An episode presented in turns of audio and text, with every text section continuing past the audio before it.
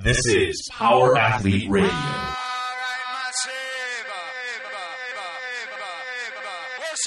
With your hosts, Denny K, Professor Booty, and the Luke Summers.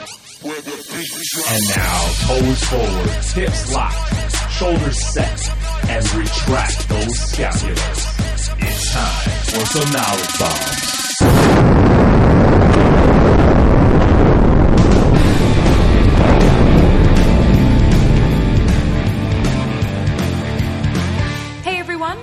Tuning in to Power Athlete Radio. This episode marks the first of several that poll the listening audience for questions. Power Athlete Nation hits us up with inquiries regarding programming, lifting, nutrition, and more. John, Luke, and Tex respond with intelligent, well crafted points of education, then provide movie references to emphasize their points. It's business as usual as the guys lend their expertise on all things strength and conditioning. However, one question posed requires them to choose just one power athlete program to follow and then explain their reasoning for their choice. John says he's wasted 100 rounds trying to see if it was possible to bend a bullet. Luke claims that the new Point Break movie doesn't suck, which means that it obviously does. And Tex just wants someone to play spikeball with. These are just some of the highlights of episode 154. Now here's the show. A little white pill for them little white lines I'm smoking. Going down the You are the intro today. I want to hear you fucking drop the premier podcast in strength and conditioning. Let's. So you're you're going to be the rolling. You got it. The premier, premier podcast and strength and conditioning. All right. You Hey, can Tex. honestly. You, Tex, uh, Tex, you gonna- call whatever you want. I'm going to need a little bit of excitement from you. Like I'm not talking about, you know, talking about rate coding or force production or challenging posture position through external dynamic movements. I'm talking about, I'm about to set it off up in this motherfucking piece. You're getting ready to introduce Snoop Dogg in old school. That's what I want you. Think about this. Like, Yeah, he'll be like bringing you live at Stereo City where we're slashing prices all day long. Power Athlete Radio, the premier podcast. I'm introducing you to your friend and my mentor, Snoop Dogg. You know, something like that. Um, you know, let's get it. Set it off up in this piece. All right. Ready, ready? Welcome to Power Athlete Radio, the premier podcast in strength and conditioning. Tex here in Washington, D.C., and I'm joined via phone with Luke Summers and John via What's that? So we are opening up to Q&A from the audience, and we have a fantastic question to lead us off. John, you ready for this one? You know, I, I don't really classify myself as much as of a talker, so I'm going to do my best to really take a back seat role and let you guys really lead. Just because I, you know, when I go back and listen to podcasts, I'm always like, dude, just shut up. But give it. I'll try to give brief answers, really just smart hits. But I know what'll happen. I'll just end up just fucking running out the mouth. Well, here we go. Tex, now I gotta I gotta say, with you, you know, with you at leading the helm here with with reading these questions, it feels like an inside the actor's studio vibe. Do you get that feel, John? Uh, it's called Inside the Actors Guild. Whatever. How Thanks for the correction. I thought you weren't talking today. Uh, I'm not. Anyways, let's do it. Text rolling. All right, first question. Do vegetarians eat animal crackers? This is from Philbert88. Uh, Uh, do we do we before we jump into that, John? Do we know what the ingredients are of animal crackers? Can we look that up real quick? Well, yeah, I'm sure we can probably figure it out. Let's see, because I believe What are an animal crackers? All right. Uh,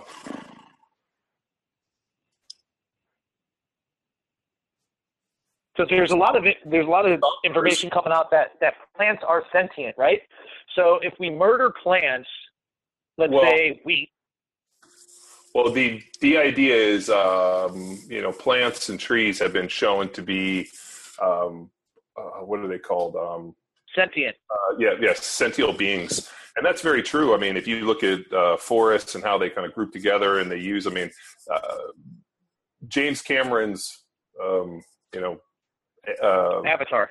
yeah, Avatar isn't really that far off. I mean, uh, there's some really interesting stuff that they found. So, uh, you know, the idea that you know you're actually you know ripping a uh, you know plant or fruit or something from the tree, I mean, they believe will cause some form of trauma for that sentinel being. So I guess with that said, you know, it wouldn't be in a, a, vegan's best interest to go with the animal crackers. But let's say you're not a vegan and you are uh, an omnivore like me. I, I do eat animal products. When I typically eat animal crackers to limit and minimize the amount of like stress and trauma and suffering for the animal cracker, I tend to eat the head first. So I bite the head off to remove and try to, you know, to minimize that that trauma and stress for the poor animal. Like if I'm doing a draft, I usually could just take that draft off right about the 13th vertebrae. Uh, the ingredients for animal crackers are uh, 13, uh, 13 crackers offer r- roughly 100 calories. They're made from enriched flour, which includes wheat flour, niacin, reduced iron, thiamine, um, and they also have uh, riboflavin, which is B2, folic acid, sugar, soybean oil, high fructose corn syrup, salt, baking soda, soy, uh, lecithin as an emulsifier, natural flavors, and spices, primarily nutmeg and mace. So, um, you know, there was a Diane Rodgers did a great blog post on Robb Wolf's site. I think it was yesterday, talking about you know the uh, you know the interaction with her and her child or her two kids they live on a farm. I was fortunate to go to their farm and have an amazing dinner during the uh, Ancestral Health Symposium a couple years ago. Uh, you know, and as kids that grow up on farms, they you know like to play in the water. So the kids were down in the creek, kind of their where their you know water uh, storage or whatever you could call it. You know, their uh, natural ponds, and they go down there collect crawfish and play in the water. And I guess she had a play date over, and as they walked down there with their buckets to go and dig and play in the water, uh, they came across a sheep that had obviously been attacked by a coyote. So, uh, you know, she kind of described the scene that there was blood everywhere. The eyes were eaten out. The whole insides were gutted out. And it just looked like a, you know, crime scene out of the movies. And, you know, her daughter, or I think her daughter is eight or 10 years old, maybe a little bit younger, um, you know, was pretty traumatized by this. And the girl and the friend was very traumatized. And she gave, took it as an opportunity to talk to her daughter about, uh, you know, the pains and the real world that, uh, you know, this is how nature works and you know animals pass away in this way and this you know kind of idealistic uh, vision that you know like an elephant walking off into the distance to go to the elephant graveyard where it peacefully passes away and turns into dust is not a realistic perception or image or even understanding of nature. And most animals you know especially things like sheep i mean ruminant animals that you know have been the deluxe meal of carnivores and predators for centuries uh, meet their demise in a pretty you know harsh way. Uh, on a sidebar, um, Luke, you're going to appreciate this, but I watched The Revenant the other day, and that scene where the bear is attacking him might be the, one of the most intense scenes I've ever seen in a movie. So yeah, I was. Uh, so when uh, I saw that, I was with the I was with the clinic in the front row because I was the only seats left. It was the clinic and Mrs. Clinic, and uh, dude, I like we talk about the tension through your shoulder girdle as stress hits you uh, in training, and we also kind of make an analogy to like you know, or taxes, scare movie, your kids are fucking jamming you up. You just kind of get this stress and you carry it in your traps. Dude, I I cramped like my traps were cramping during that scene because I was like, holy uh, fuck. Like like all uh, I love when you hear these like idealistic, you know, people being like, "Oh, you know, things are so shitty now. If only I could go back in time." Uh, I always I, I, do. They need to watch that fucking scene. But um, some somebody asked me the other day, you know, like kind of made a point about that, and I was like, oh, I completely agree. I would go back to the 1970s, and they were like, what? I was like, yeah, if I could go back in time to any deal, uh, I go back to the 70s. Like, well, what would you take with me? I'm just my wife and kids, and um, I'd be awesome. I'd rock a mustache. I'd have bell bottoms. We'd have a black and white TV, and uh, you know what? We fucking live in the 70s, dude. My kids would ride bikes and uh, wear short shorts, dude. Was, uh, was, those were great days to live in. And I'm so, I'm, there'd definitely be no cell phones and fucking internet. But, um, so to get off on uh, this, so she takes this as a learning opportunity to talk to her daughter about nature. And uh, she, you know, the little girl was pretty upset. She goes to bed, and you know, before she goes to bed, they're tucking her in. She starts crying again, and so they give us another opportunity to talk. And I guess her dad made a point. He's like, you know, uh, this is how nature works uh, you know that animal will uh, you know basically decompose and the bones will turn into calcium, which will effectively feed the soil, which will you know grow kale, and you know that'll be something that will subside on and something will raise. And the little girl kind of shot up and was like, "So wait a minute, like the, bones become kale?" And they're like, "Yeah, it enriches the soil, and you know it's a process that's like the the, the cycle of life, the circle of life." And I guess the little girl was like, "Well, then vegans can't be vegans."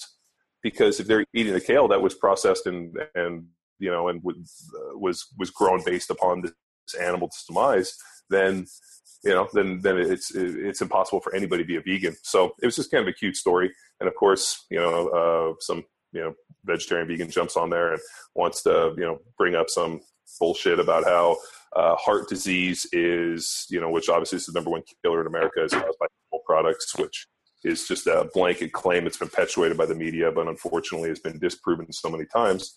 But the problem we run into this country is people believe what they want to believe, not the truth. And just because it's the truth, um, probably makes it even harder to believe because it doesn't fit your personal agenda. So, so I guess with that said, I Yes. bet you there's some vegans out there that are eating animal crackers, but the reality of it is the soil that we grow and use to grow plants has nutrients from deceased animals. So there's like it's a circle of life, so you can't avoid it. Is that what you're saying, Jay Welly? yes, that's exactly what I'm saying. Well, there you go. Well, good show, guys. Uh, No, I, I, what else do we? you know what I mean. What this really goes back to, and and uh, you know, my hard thing, especially with like the vegan and vegetarian deal, is it always starts with this. Uh, well, you know, it's healthier. Well, it's not healthier. Uh, Yeah. it's And that's you you know, know, that's one thing we talk about, John, at the at the seminar is like when people because this comes up during nutrition. It's like, hey, if someone's going to tell me it's healthier, I, I you like you feel compelled to go to battle with that. But for anyone listening to this that may stop, be a vegan or a vegetarian or whatever, and it's truly for like a moral high ground, you know, we got kind of in a battle with a dude, and it's like, hey, listen, I just value animal life better than I value my health and performance then like I, I just I won't argue with that. You know, then that's the decision you've made. You are in charge of yourself as you know, uh, as your soul protect. Like you, you're in charge of protecting yourself and your family. If you want to value a fucking cow's life more, then do it. But don't tell me it's healthier because we, there's so much Well, information well, that's that's contradictory. Well, that's always the crux. It starts there, and then when you disprove that it's not healthier, and actually it's completely uh, opposite of how we were designed to eat, more importantly, health and wellness, uh, then instantly it becomes this uh, this this moral high ground. I'm somehow morally better because I'm not going to make animals suffer for to, to feed me, um, and it, it's kind of a you know insane argument in both ways. But um, you know, like I, yeah. But you, that's that's a hard belief system to break, John. You know, so it's like Oh, that's I- where we go into Chuck Norris's approach, where it's like, let them believe it, then forget about it. You can't save those people. Well, that's our deal. Like, I'm, I'm, I'm never going to argue with somebody belief in, in a belief system. I mean, when people buy into an ideology and they believe they're buying into something bigger than them, that is where wars have started. I mean, that's religion, and you know, where what camp you put yourself into as a, uh, you know, in terms of diet, in terms of this. I mean, all these things. I mean, these are big time ideologies, and people buy into this stuff, and that's where they really sit. And um, you know, uh, my job is not to try to convince you otherwise or that you know i'm right and you're wrong not at all my deal is about just providing the, the best information possible so that you can make the most educated choice for you as the individual and if your choice leads you down this path and that's the path you want to go then you know what then that's i'm more than happy to support you um, I, I follow uh, i think his name's cameron hanes on instagram who's a big bow hunter hunter and he's a you know I, just super amazing shot with a bow. I wish I got to practice as much with my bow as you know one tenth of what he gets.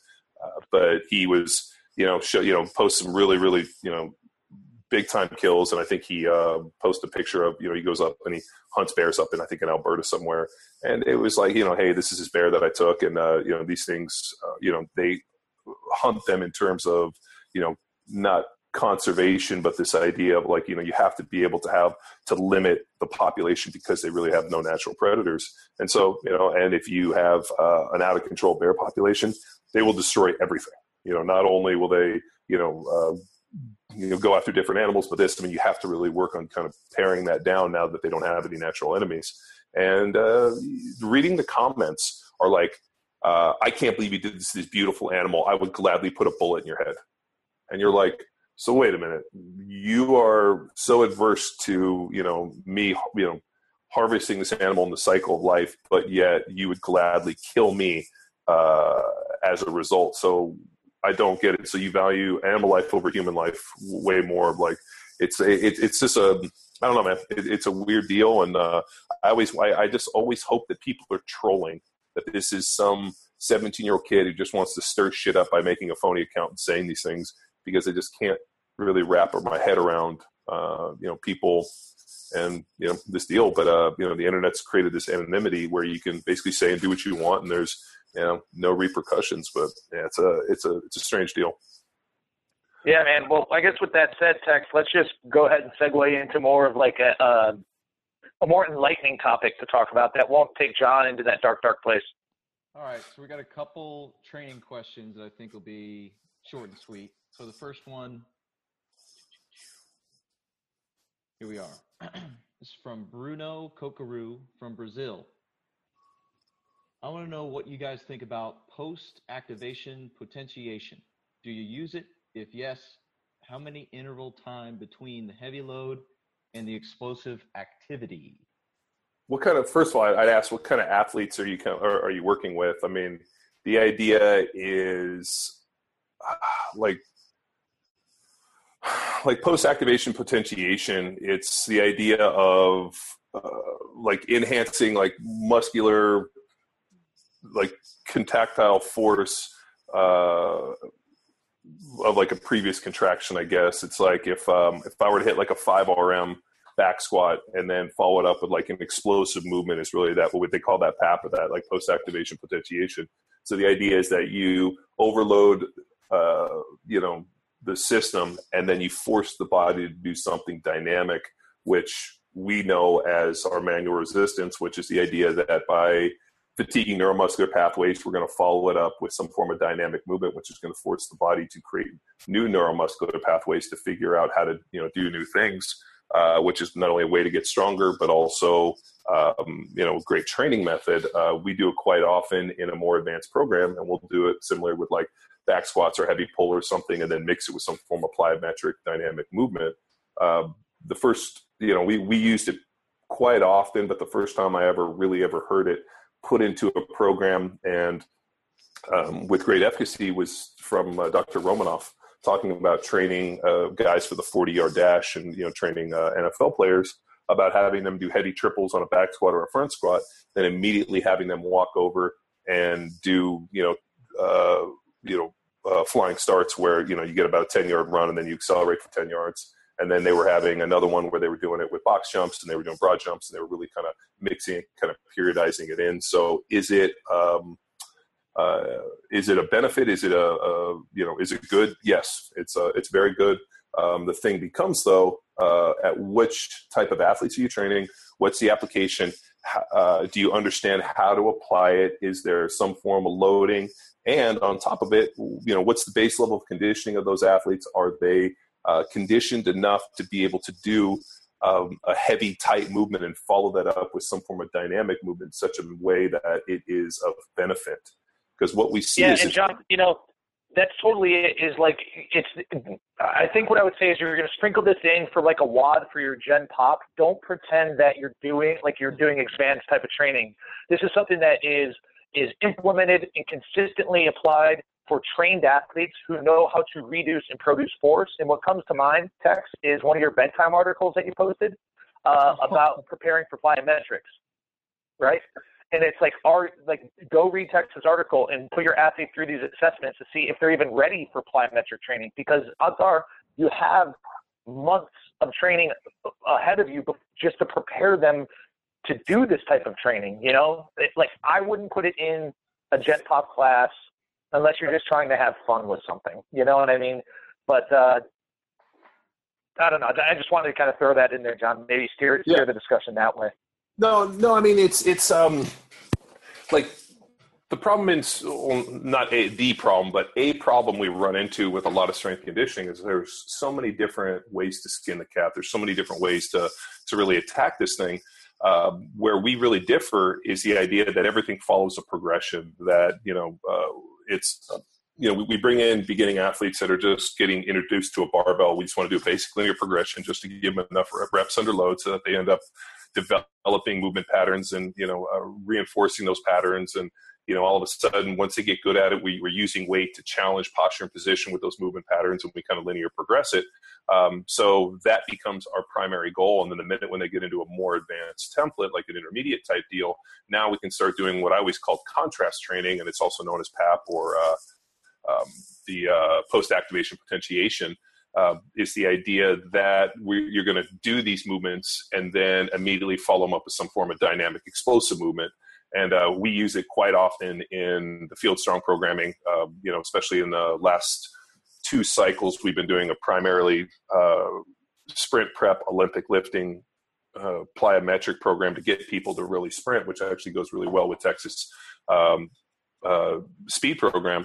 And the idea was, you know, we were coming out of the winter. You know, we'd done a lot of heavy work. I wanted to get people into uh, shape. You know, doing some plyo conditioning, just help build a base level of conditioning. Because where we see people get hurt when they start sprinting isn't really the fact that you know they're you know in what i'd say in shape it's just that they're not in shape to sprint or they're not used to doing dynamic max effort type movements you know if you jog 400 meters in between you know 50 air ball or 50 wall balls um, you know you're in probably pretty good shape because that's hitting your lungs but now all of a sudden we ask somebody to do a max effort type sprint and they're going to hurt themselves just because uh, you know their legs and their bodies and their muscles really aren't able to uh, you know are just aren't prepped to do that type of dynamic movement. So um, with uh, you know the pap type stuff i mean if the athlete's strong he understands the movement patterns and he's in good enough shape to actually get useful work. Like for example if he comes in he, he's got he squats a, a heavy triple and he's so taxed that uh, you know it takes him five minutes to recover between sets uh, you know, and he goes over and you ask him to do, hey, we're going to do, uh, you know, continuous triple broad jumps, which is the idea that you're going to take one broad jump and you're going to, uh, you know, tie it seamlessly into the next one, into a third one. And, you know, you want to do two or three reps or, uh, you know, triples on this. And, you know, he jumps four inches because he's so tired, he can't really, you know, harness himself. You know, is there really efficacy in doing it? So there has to be kind of a balance of not only are they in shape are they in good enough shape? And I wrote an article on Talk to Me Johnnie years ago called "Do I Have to Be in Shape?" that really talked about this. Uh, have I created a base level of fitness or a base level of conditioning enough to be able to do this type of training, uh, you know, so that it's both meaningful and then on top of it, do I understand how and how and where this fits into the cycle of my programming? What level at which my athlete is at? What he what is he training for? And ultimately, what am I trying to get out of this? Um, you know, the idea that I'm just going to use this in a wad is a terrible idea because uh, you know you need complete max effort type movements. If I squat heavy triple and then go in and I got to do you know five max effort type box jumps, and you know I mean those have to be uh, you know 80 plus percent better than what you think you can do for a 1RM. I mean, it just has to really find in. So um, I've used it pretty extensively, especially when I'm working with kind of power athletes. Uh, it worked really well when I when I was working with bobsledders and also with football players, and even some of the, um, as you know, Luke, we did that a lot with Christian, where we would uh, pull a heavy deadlift or squat and then have them do the uh, the box overs. So uh, you know, I, I, yes, it works very well. Uh, it's uh, you know a very real principle, and uh, there's a lot of people that really hang their hat and make their money that way. Do we use it? Yes, but it has to be at the right time in the right place and done with the right volume and intensity to really get the, the results. And, and if I can add in, John, just the the prudency changes for a novice and a trained athlete. So we still apply it to both athletes and Field Strong, but the purpose we're going for with the novice is going to be a decreased excitation, which will help them relax and get more benefit from the plyometrics. While we're working with a trained athlete, it's going to be increase so that we can then get the most out of the plyometrics as well. So prudency changes a little bit. And I'll tell you one interesting thing from experience with the, the MR. That's that's one way that I can tell a novice versus a trained athlete. So the rep that they start to turn on will tell you everything you need to know. Rep one, they're already on, that's their best rep. It's going to be a trained athlete. And rep three and four, that'll show you novice. So there you have it, people. I think we crushed that one, didn't we? Oh yeah. Should we move on? We want training question here. Uh, somebody's asking for your phone number, Luke. I don't know his name. Uh, tell, ask him which one, and, and tell I'll I'll I'll direct message her my burner number so Ashley doesn't find out. It's a dude. I mean, the slam oh, oh, your burner, your uh, uh, uh, yeah, the fucking bat phone. The bat phone. There's only a few people who have the bat phone number. I don't even think Tex has it. Only Harry Shaw, Harry Shaw, and Tyler Mitten have my fucking bat phone. How sad is that? Uh, do we want to stick with training or go nutrition here? Um, yeah, let's, let's hit let's hit training and then drop into nutrition. Okay, so this is going to be an easy one. How do you guys develop stability in the bottom of a squat? Rep work, pause work. What do you guys like? Thanks. This is from Text, United just- Front Barbell. Tex, just go. I know you're like you want this so bad. Go, Tex. Yeah, I'll I'll take a back seat. I I know. Yeah. I, okay, go. Uh, where do I even begin here? So we were talking about post uh, activation, but for this one, we can talk about pre-activity preparation. Uh, so stability, our way of developing that is definitely from the ground up. So we set your posture, and without posture, you will never be stable in the bottom of the squat. So our way So of Tex, what like what do you think? What do you think he means by like what is what are going to be signs of instability at the bottom of the squat? What do you think? Let's try and break those four or five things out. Uh, I'm gonna say loss of posture, either in the butt wink or kind of trunk case forward. Um, Valgus knee, valgus knee. anterior Uh, tibial What what I'm imagining is instability. shifting.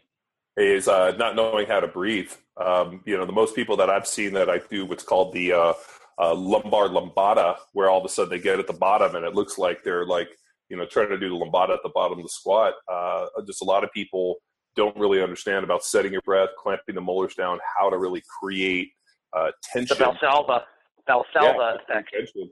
I mean, that was probably uh, one of the most um, disconcerting and amazing things to me when I started working with uh, the CrossFit community was this idea that people didn't understand how to create tension.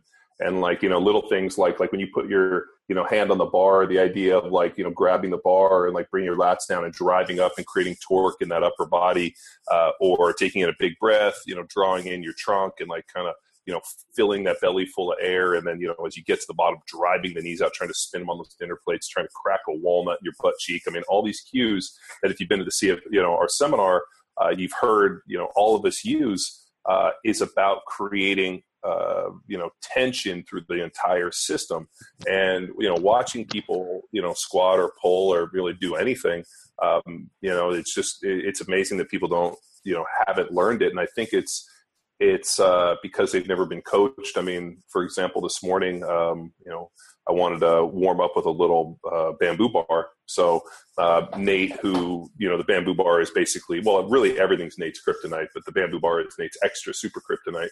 So we loaded up, and uh, you know, Nate's pretty strong. You know, he's 345 bencher. I mean, which you know, at 200 pounds is pretty decent. And uh, you know, he puts anything anything approaching any decent weight on the bamboo bar, and it's just all over the place. And uh, you know, I ended up working up to like you know what is it, like 275 for a set of eight on the bamboo bar, which is a pretty good bench. Uh, and he's just like, man, uh, like you're able to push it in straight lines, and I can't get anywhere near that. Like, why is it? I'm like, dude, you just don't know how to create torque in the system. You don't know how to like create stability, and more importantly, you don't understand the the, uh, the position because the bar will find its natural position, and the more you fight against it, uh, the more you know, the more it'll have. And so we did that for a warm up, and then we hit some floor press. And you know, he's a strong dude, but just that inability to really create tension in the system, and uh, it's something I learned, you know, playing football. I mean, um, you know, the idea that.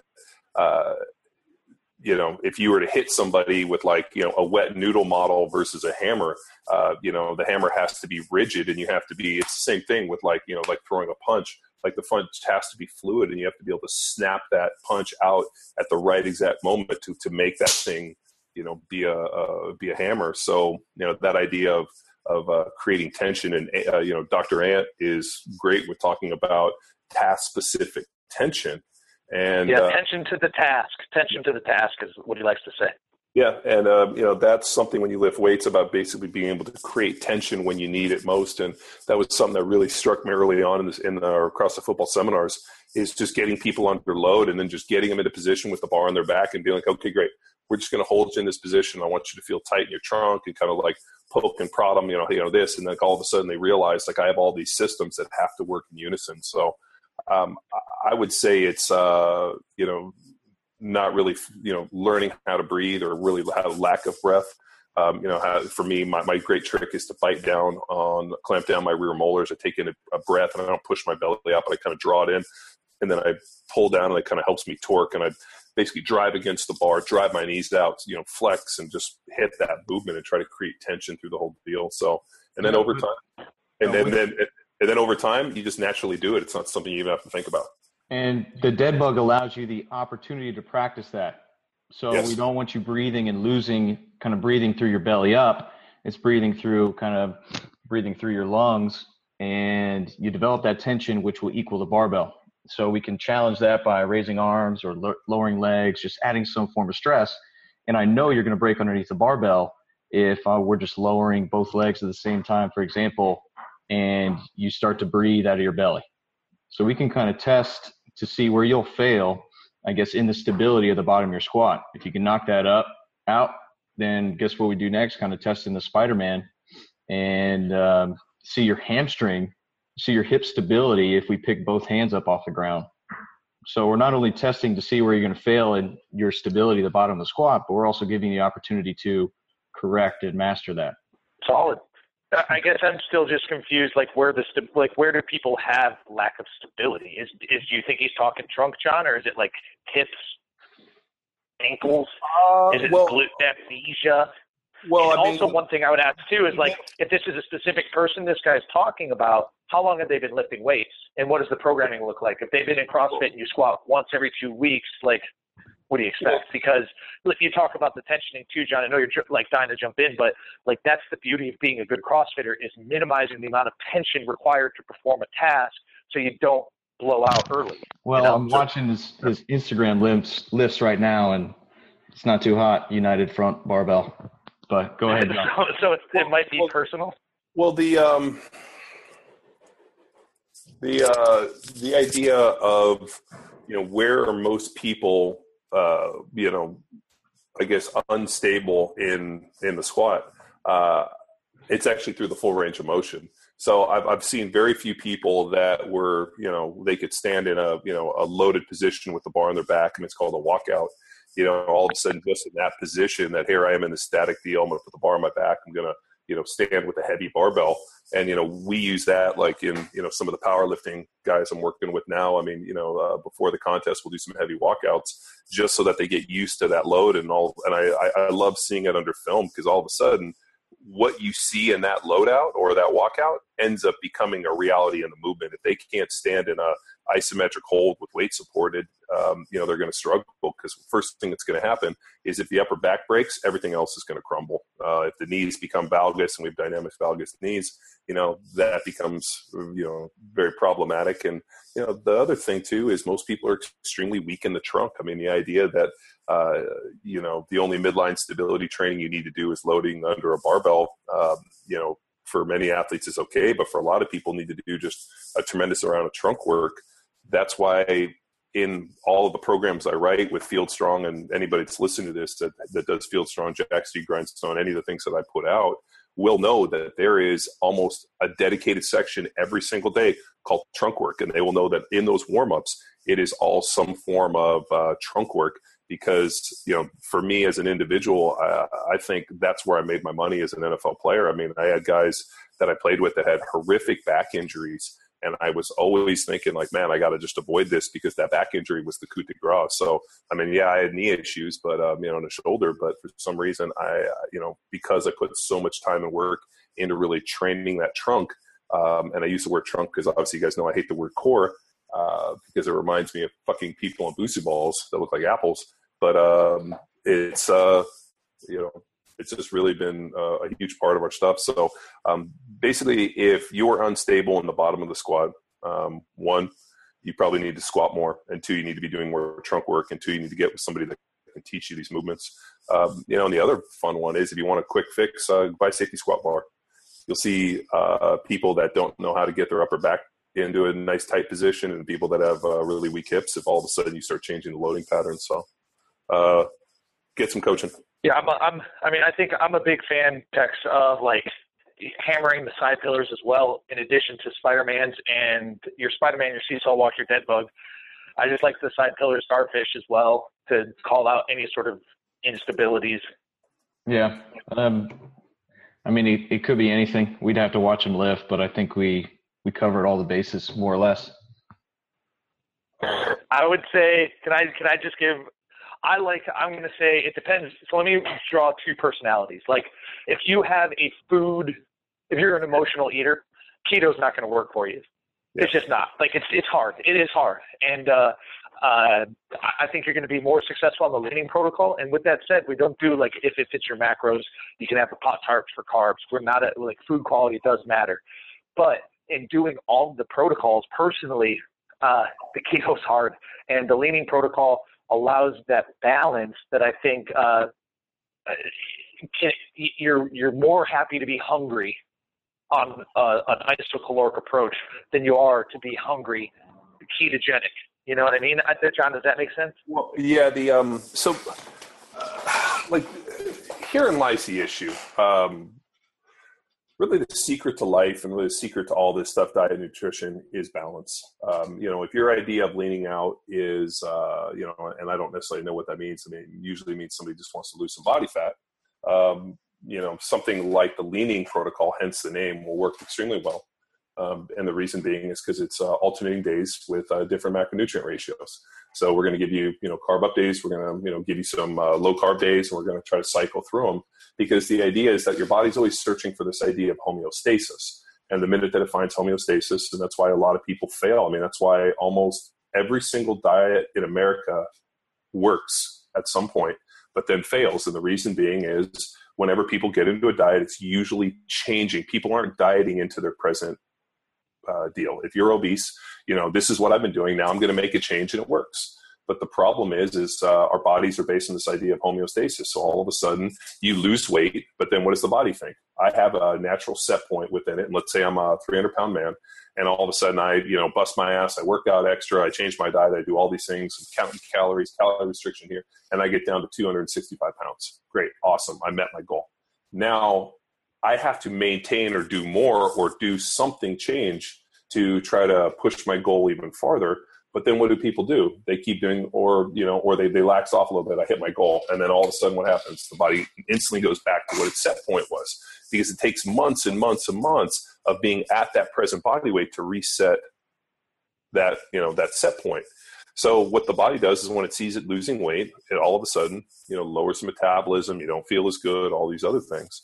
So uh, the idea of diets really just kind of fails in a lot of ways. Uh, but what we've really pushed with our protocols is the idea of food quality the idea that you're going to eat real foods and you know we offer people a bunch of different approaches to try to fit what's best for them um, you know if uh, uh, you know for a long time i kind of bought in a little bit into the uh, calories in calories out deal and that it's about you know uh, you know calorie balance and energy expenditure and this and that if your bmr is uh, you know 3000 calories a day and you eat 3000 and you exercise into a deficit you know all of a sudden you should lose. But the problem is that doesn't work um, and it's failed. And you know uh, and if it and if it did work then why are so many doctors obese? Because that's what they prescribe. I mean every doctor you go to when you start dealing with people that are obese is hey you need to exercise more you need to eat less and you're like okay so if, if calorie restriction was the magic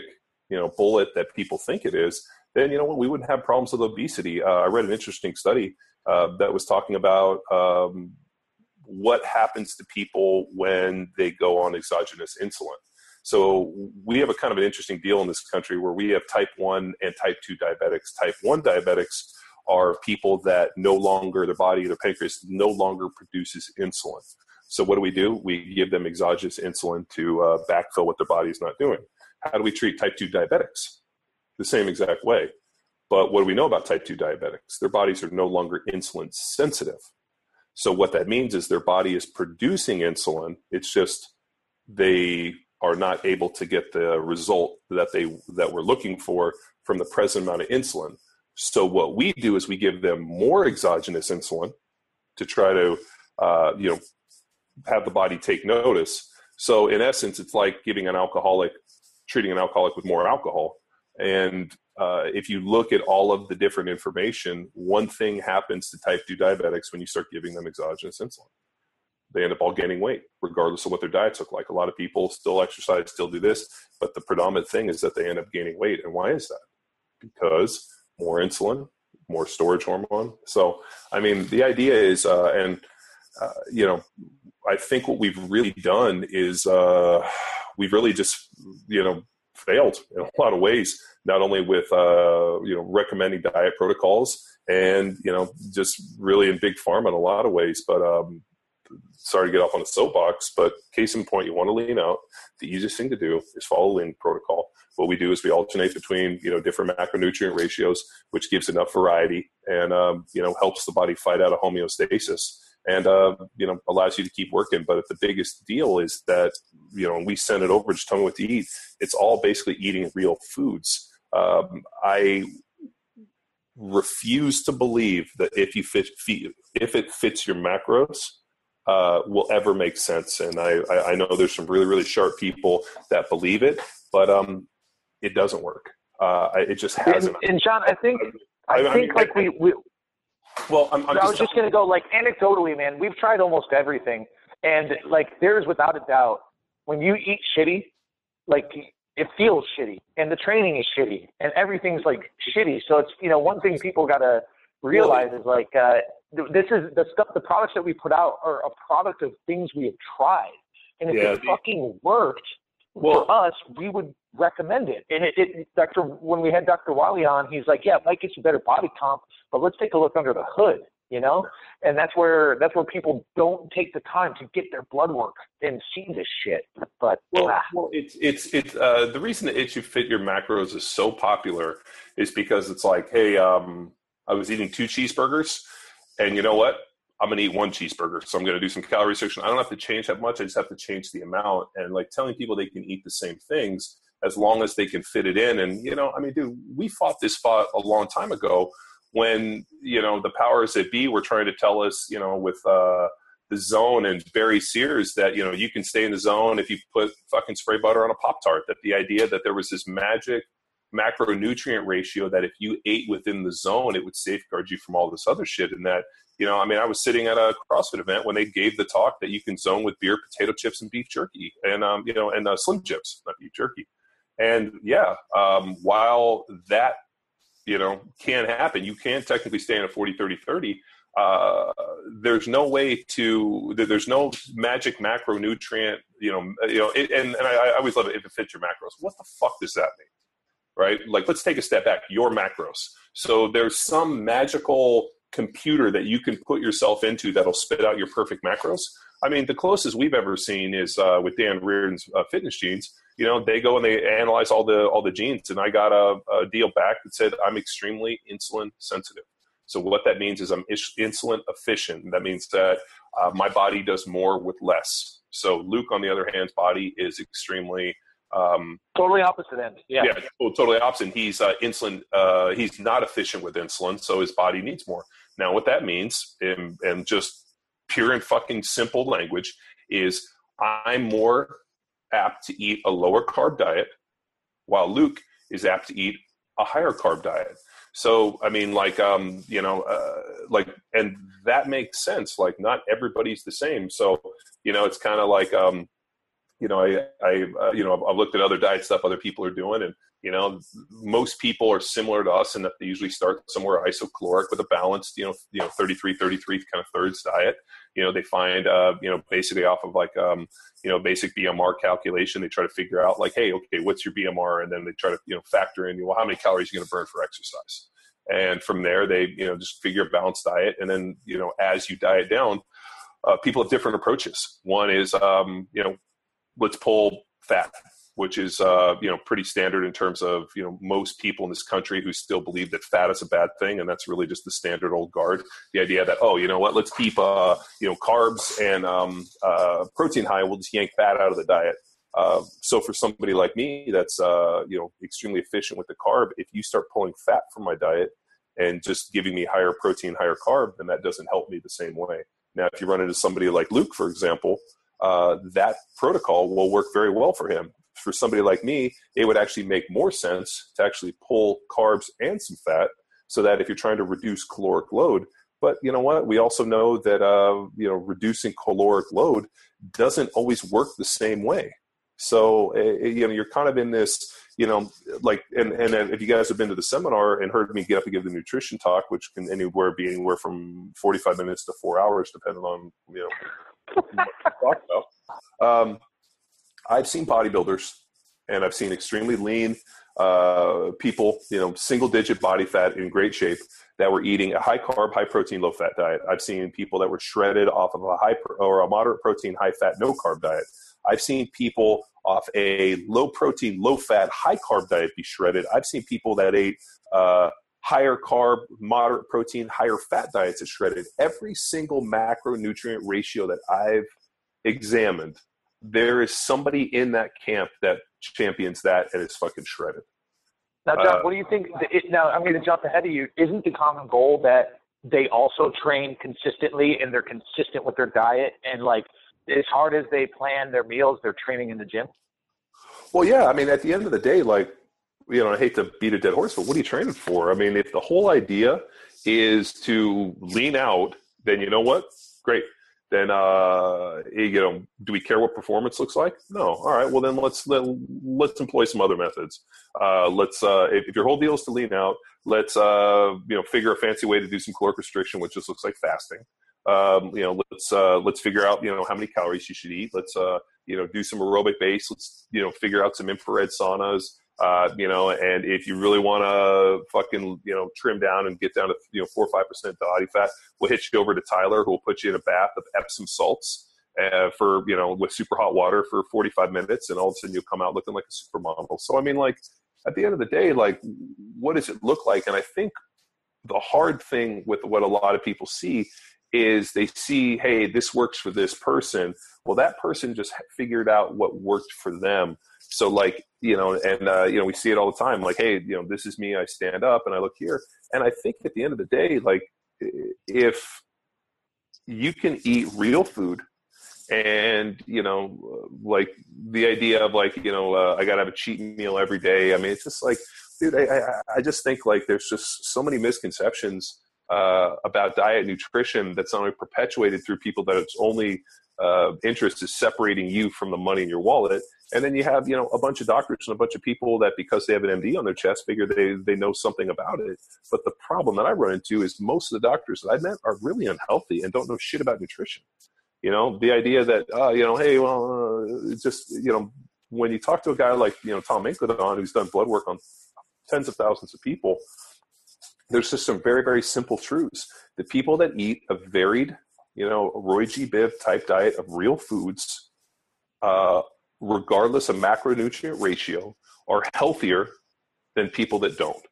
The people that exercise a minimum of six hours a week uh, are in great shape, regardless of what the macronutrients really look like.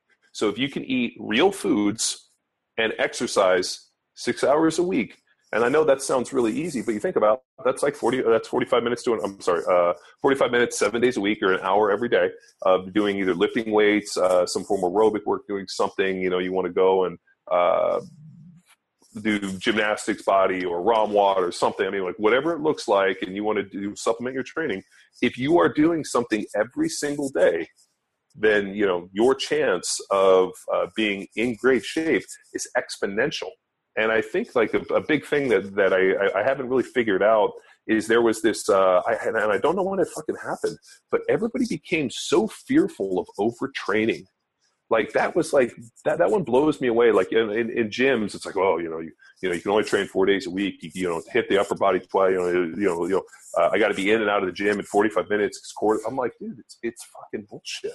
Like the problem is, is and, and we we've seen this, dude. We've seen it in ourselves. We've seen it when we went to the commercial gym. How many people legitimately are fucking grinding for sixty minutes? You know, like how many people are in there just fucking hammer, hammer, hammer? No, dude, it's probably about total about twenty minutes worth of work with about fucking two hours of bullshitting and walking around and checking yourself out in the mirror. So, uh, like, this shit isn't rocket science, but the problem is, is that like people aren't realistic, and it's like, well, I, you know, I don't want to eat that diet well, that's fine because I want to eat, you know, cheap. I, I want to eat cheap food. I want to sit down and eat a whole bag of fucking Pringles, and I want to do this and this. Well, that's fine, but like there is no have your cake and eat it too.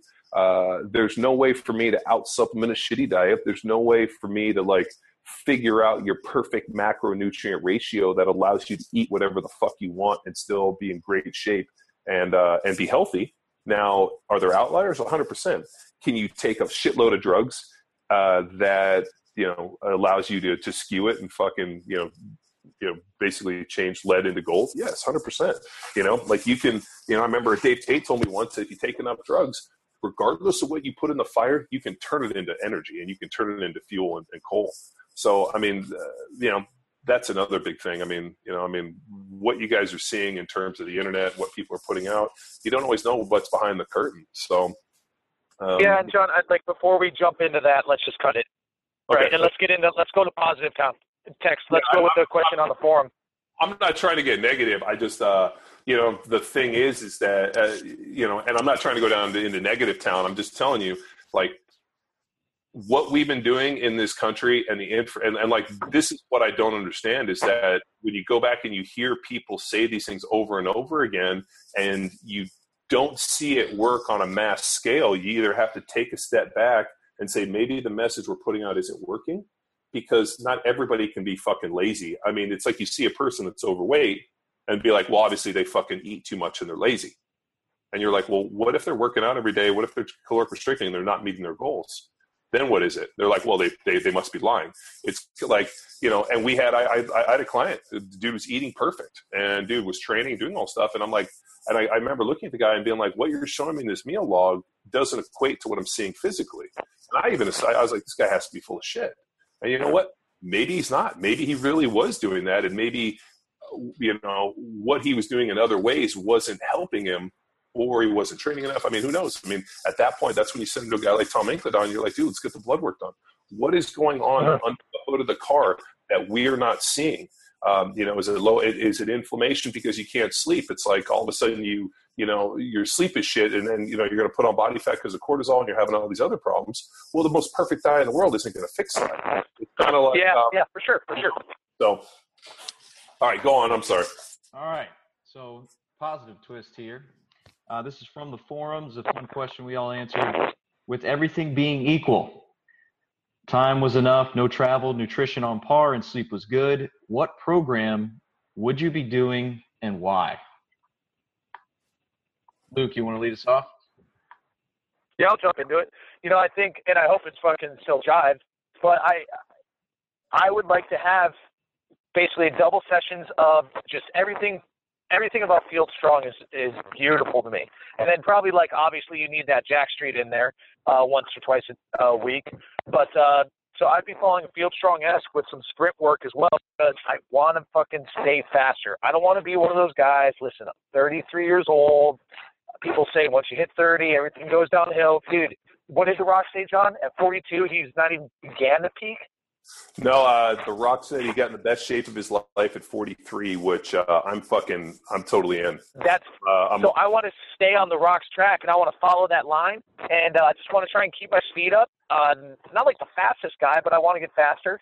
And then, but all of this has to come into like some sort of play, like some sort of sport, some sort of adventure you know, whether it's like I know like uh Dwayne Fishel is one of our guys. He's been doing a lot of like mountain biking and off road biking and shit. Like that sounds cool. Fucking get back into flag football with the, with those boys from the Lantern. Go win a national championship. But they're all just like they're falling apart, except for my buddy Jupe who I'm with right now. But so like just something like that that is like competition based, like leading to the sport and competition and that's what uh, you know. I think a lot of the being busy and the travel and stuff kind of takes away. Is like you can't join any weekend warrior rec league shit like that. There's really no culmination to the training, you know. So that's uh, where that's where my headspace is at. you know, me personally, um, and I couldn't agree more. I mean, I, I, I, I like like when I program the field strong stuff. Uh, I one, I wish that we trained at like noon during the day and could do all that stuff. The problem is for us. Yeah, I mean, yeah, that that's you know, that's a good point too, John. Like I'm up at like 5:30, you know, and it's like I'm trying to sneak out the house before the baby wakes up, and then uh, you know all of a sudden the fucking clock strikes like 7:45, and I got to bail because uh, I got to you know go home and make breakfast and get the little kids to school and do that, and then I got to run home and get ready to get here.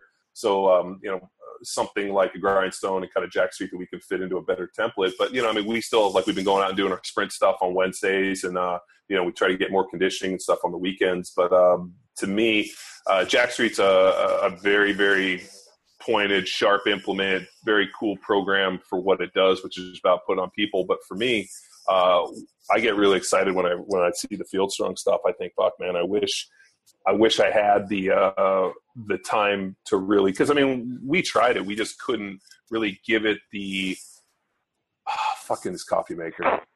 Um, did you hear that? yeah, you couldn't. We couldn't give it the attention it deserved. You yeah. know, because the way we the just at the level which we train, John. Like I was talking this morning, we I went to a global gym and trained just some, you know, Pecosaurus Rex chest attack, and uh, we were in and out like 40 minutes, and it's like the amount of aerobic base you tap into affects your high level power output. You know what I mean? So it's like you want to give Field Strong proper justice. You know, you got to let it go uh, like three hours. I think three hours is, is like a, a solid training session to like get all of that shit out, you know? Sure. Sure. No, it's um that's yeah. Just, that's well, not practical. yeah, I mean it's it it can be kind of spun down, but the problem becomes uh uh like there needs to be a fair amount of like pre and post workout type stuff. I mean, I, I think a, uh, exactly, and that's that's kind of what I'm talking about. Is like all the shit that we because the stuff like we follow Jacked Street, like we follow Grindstone, but we do like there's even more that we do in the gym that like we can't unleash on the people because they'd be like, oh, it's too much, I can't handle it. Like the program will not won't work if I don't check every box off, you know. So well, it's like we I also uh, uh, you know think about it you know pre-TrainHeroic i mean when i first if you guys were around in the early days at field strong um, we had people quitting in droves because it was uh, too much training it's too much programmed. You were giving too much. And so uh, that was interesting to me because I was like, my, my comment is, well, why are you quitting? Just do what you can. Well, I don't want to do this if I can't do everything. And I was like, I, I, I just was like, and I'm, I'm sure there are people that may be listening to this that send me this email. And um, uh, I fucking wanted to find your address and come kick you in the fucking balls uh, because I'm like, well, dude, uh, like that type of fucking attitude so I mean, you know, we, we've kind of pared it back, but um, you know, in, in a lot of ways, um, to really be able to like really this glean out the fucking gold and field strong. It was a lot of the workouts, a lot of the you know dynamic stuff. So I mean, we still do a lot of things, but um, you know, for me, it's just the Olympic lifting just fucking kills my shoulder. So I mean, I, I, you know we'll still do a bunch of dynamic pulling and that, but I just can't do full variances of the lifts anymore, which just is fucking hurts my feelings because I really love the Olympic lift. and um, you know, you, still try to do the jumps, but uh, yeah, uh, if, if you have the time and you're a fucking fire breather and uh, not a you know 40 year old dad of three that has to race home to fucking make his kids breakfast and eggs. Um, fucking dive into field strong. I mean, dude, literally dive into that thing and like suck the marrow out of it. That's what it's there for. I mean, that stuff is all based on some of the best training that I've ever done and some of the best training of the athletes I've worked with and some really killer programs. And so, um, you know, when I put that stuff out there, uh, you know, it always makes me like wish I could go back and be a 23 year old professional athlete that didn't have a wife or kids and my only job to, uh, you know, bang heavy weights and and go out and try to slay broads. so, I guess what I also want to text, but like if you're grindstone and jack in the basics and uh, uh, jacked street are still legit, but like what Field Strong is pared down to do, and I I loved it was just so simply put by um, who was our man born to run? Remind me his name. Oh uh, yeah, Chris McDougall. Chris McDougall. He's like just be useful. And like, what better way to prepare someone to be generally useful than build them into an athlete with athletic style training, and that's like that's what I want to be. It's just co- consistently useful for whatever the task is, you know. So, sorry to cut you off, buddy. No, John just nailed what I'm training for pretty much. Uh, so I, I do have the time for Field Strong every morning, and the reason is I'm on the East Coast, and I don't start getting emails from Luke or getting getting yelled at until like at least 11 a.m. over here. Uh, so my I do have enough time, so I follow Field Strong. The only thing I would change is if I have a fucking training partner. So the hardest part is just training solo. So I'm missing that competition, just fucking uh, and push from other people. So I have had to find creative ways to motivate motivate myself. Uh, and the other thing I would add is Saturdays would just be freaking recess. So whether it's like ultimate frisbee, pick up basketball, fucking spike ball is my new obsession, but I don't have anyone to play with, or uh, a classic Ruiz surf and turf. Just find Oh. ways to get First of all, what's going on with Ruiz, man? There's like like Rip Rap and the Misfits. I mean, dude, he's changing things. Like, you know, I, I know he's into rebranding, but uh, I can't even follow the rebranding anymore. I gotta like fucking wrangle him in. I mean, I don't know if anybody can at this point. I mean, you know, it's like you can't hope to contain him. You can only hope to like encircle him a little bit. Yeah. Well, in terms of he still put some videos up and Saturdays I just tried to do those and and Luke every time we travel uh I don't know if you can tell just how fucking excited I am. I'm like a, a dog that the owner comes home. I'm like, dude, what do you want to do? Let's do this. Let's do that. And Luke's like, hey, Yeah. let's, uh, let's hit the local uh, meatery and try to consume eight pounds of flesh. And Tex's like, no, no, no, no, no, Spike, no, Spike. It's, it's, yeah. well, John, let me ask you this. All right, and wh- I mean, why not just continue the perpetual bashing of the clinic? What do you think is worse for if for Tex? Pairing Tex with the clinic or at Tex training alone? Uh, you know, the problem is, is that, uh, uh, Because I think the clinic will manipulate you into cutting corners and cutting the training short. Because he's like water, he will find the easiest path. Where I like view the training like find the hardest path and attack it with the fury of a thousand suns. You know, that's Well, where I uh, see the best results. uh, I tried to, you know, the problem is, is that the clinic is so just mellow, even keel, like non-exciting. Like I always am like, can I just get a little bit of enthusiasm? Like, give me a little bit. Like, let's get excited. Like, I feel like, uh, uh, you know, just. I don't know. Uh, he's a bit of a succubus. Um, I love him, but uh, he definitely is. You know, like I'll, I'll just give you probably one of my favorite training partners in the world was uh, Kyle Turley because uh, Kyle was like so fucking wound up every day. And like every set was like the last set we were ever going to do. I remember like we were like banging heavy weights, and Kyle was like, you know, uh, like no matter what Kyle did in the weight room, uh, I was going to one up him. Just it's, it's fucking doesn't matter what it is.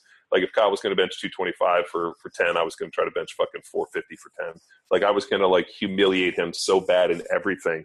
And uh, the best part about it is, is he was like after everything, like the minute he saw it, he was like trying to give me all of his energy. So he was uh like some of my best training days were, were with Kyle, and um, you know he was just a, a that type of person that just had that kind of like infectious uh, you know energy to kind of push out, and um, you know that's the type of thing.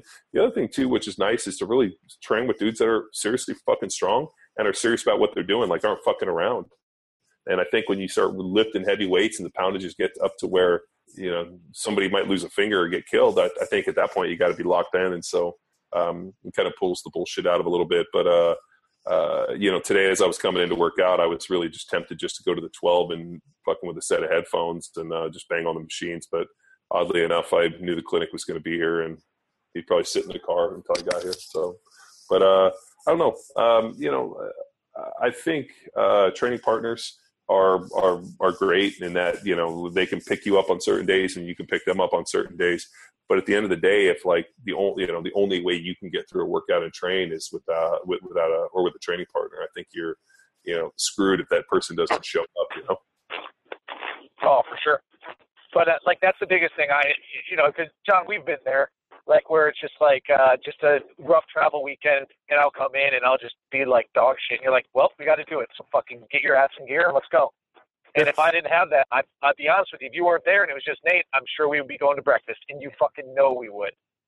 Oh yeah, he he tried to like hint on that shit to me today, and I was like, "Nah, man, we got to get this done." So he, uh, yeah, he was, he, yeah, he was regaling me with stories of uh, his um, uh, going to that cannabis convention deal and all the people he met, and was trying to you know talk to me a little bit about it. So I gave him about twenty minutes of talk time, and then I was like, "Yo, man, let's go hit this shit."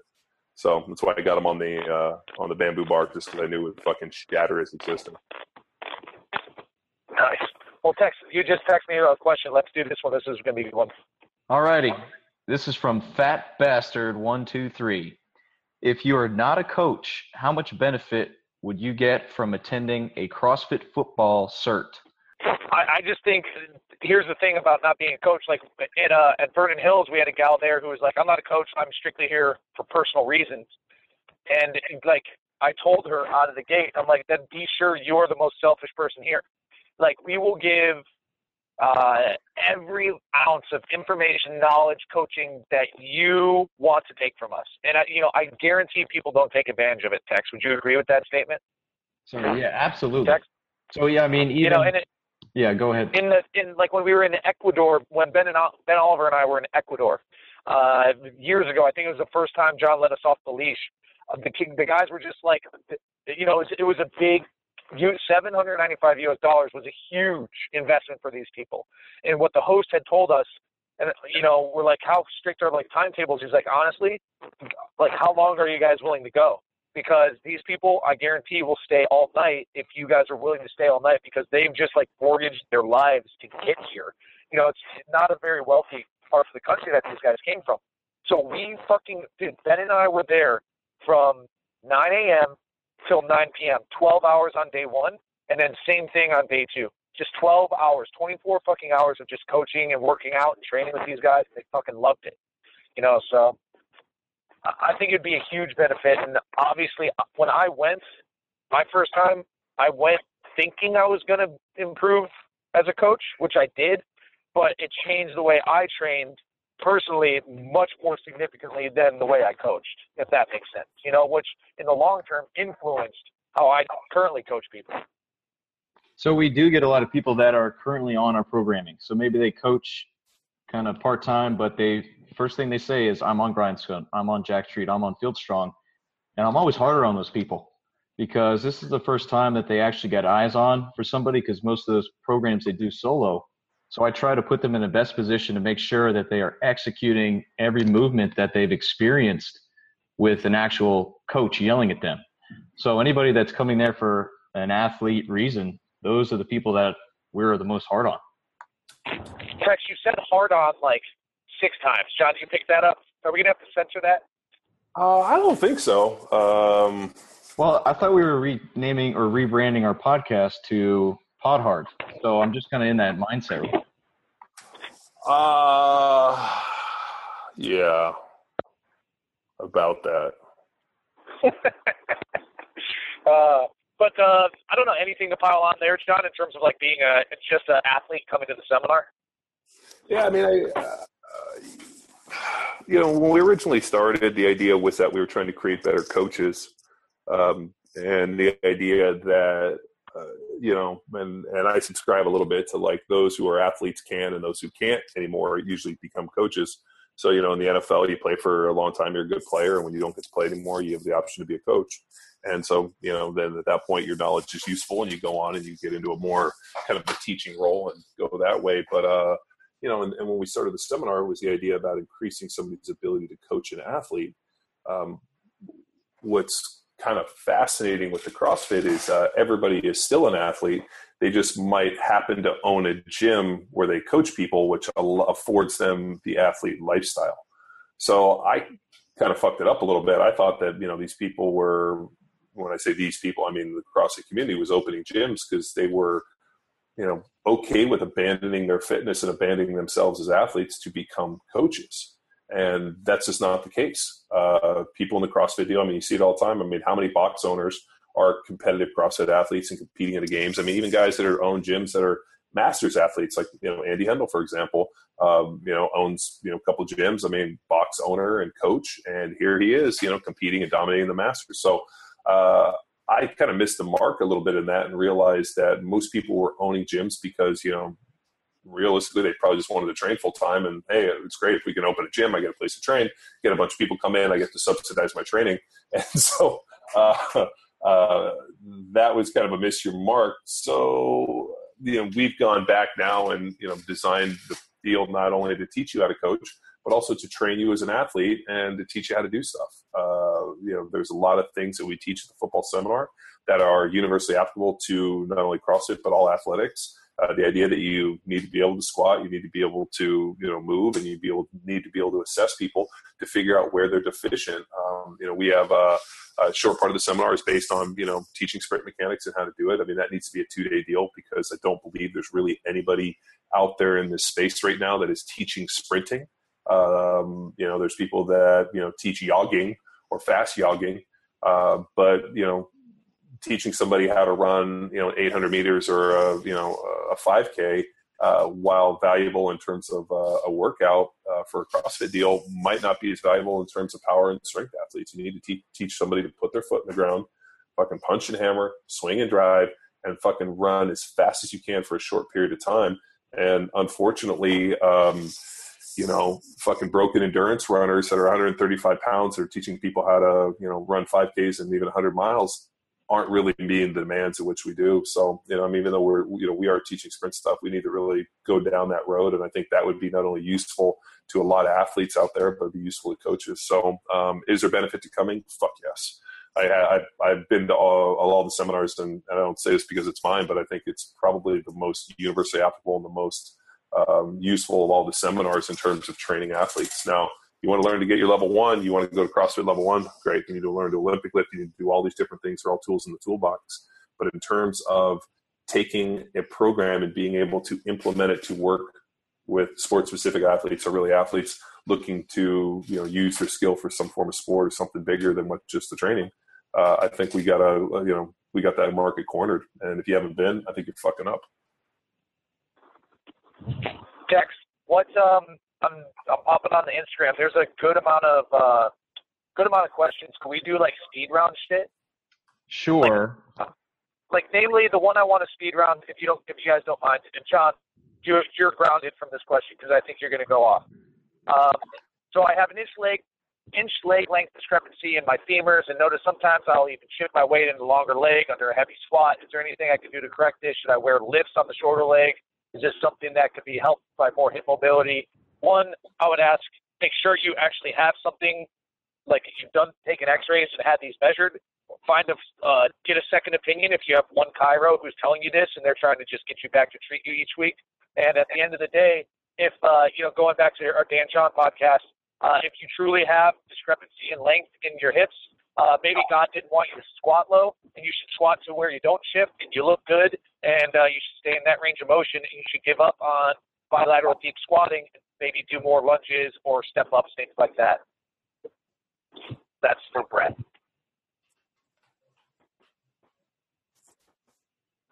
It's all right. Next question. I guess speed round. After you get an athlete to reach all main benchmark goals, like two times body weight back squat, as an example, what do you do with them after that? Speed round. Jack, take it. Uh, why stop there? Or how about a double bodyweight lunge? So you keep actually keep training hard and keep going for it. Can't just be satisfied, I guess, with a somebody else's double bodyweight back squat. Or maybe you can start depth jumping because you have that strength now. Yeah, jump higher. How about that? Like make it more, be more dynamic.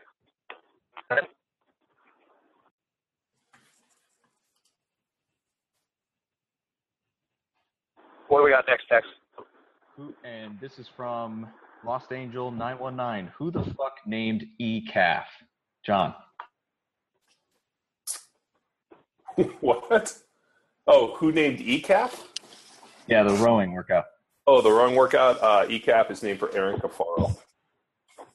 So ECAF is what uh, Kelly Starrett called Erin Cafaro. Aaron is a, a multi gold medal winner. Um, you know, Berkeley grad, Cal, uh, Golden Bear, and uh, used to train at Starrett's gym. And ECAF, uh, Mary Cafaro was uh, her brother, JD Cafaro, was a good buddy of mine, played football at Cal as well.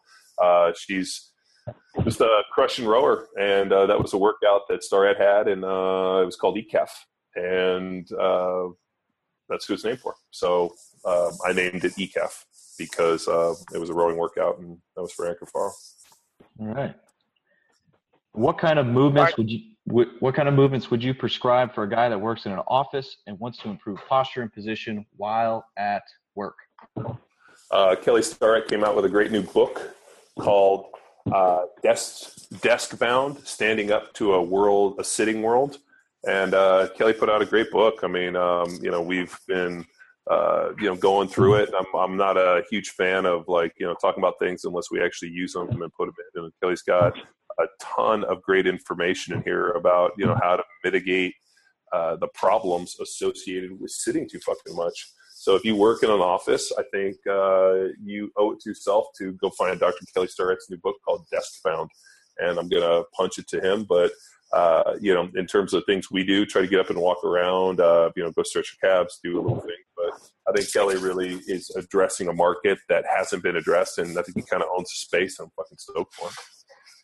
And you know what? The one thing I did do, and I have still been doing, is uh, I got out of a comfortable chair. So that's one thing he says. Like, get, try to find the hardest surface to sit on because it'll promote shifting around and shit. And I'll tell you what, it's fucking made a difference. Uh, just in that because you're more prone to get up, walk around, stand during the podcast. You know, stand when John showed me YouTube videos of dogs and cats playing and stuff like that. No, we, the only one we ever watch is uh, the the uh, uh, wrecking ball. Yeah, the the Chatroulette uh, uh, wrecking ball one. That's the only one. Like if I'm ever having a bad day, like or I'm pissed off about something, I need to laugh. I'll watch that and instantly be in a good mood.